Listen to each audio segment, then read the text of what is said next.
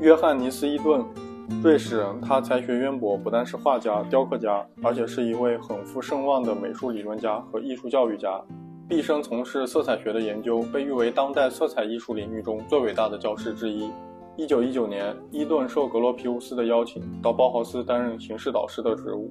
对包豪斯的发展起到了突出的重要作用。他的教学往往是将宗教和科学视觉教育混作一体的。他为包豪斯的第一个发展阶段注入了许多积极的因素，促进了教学的发展，但同时又带来了许多比较混乱的方法。强烈的个人主观感觉和科学性质的基础教育体系往往是矛盾的。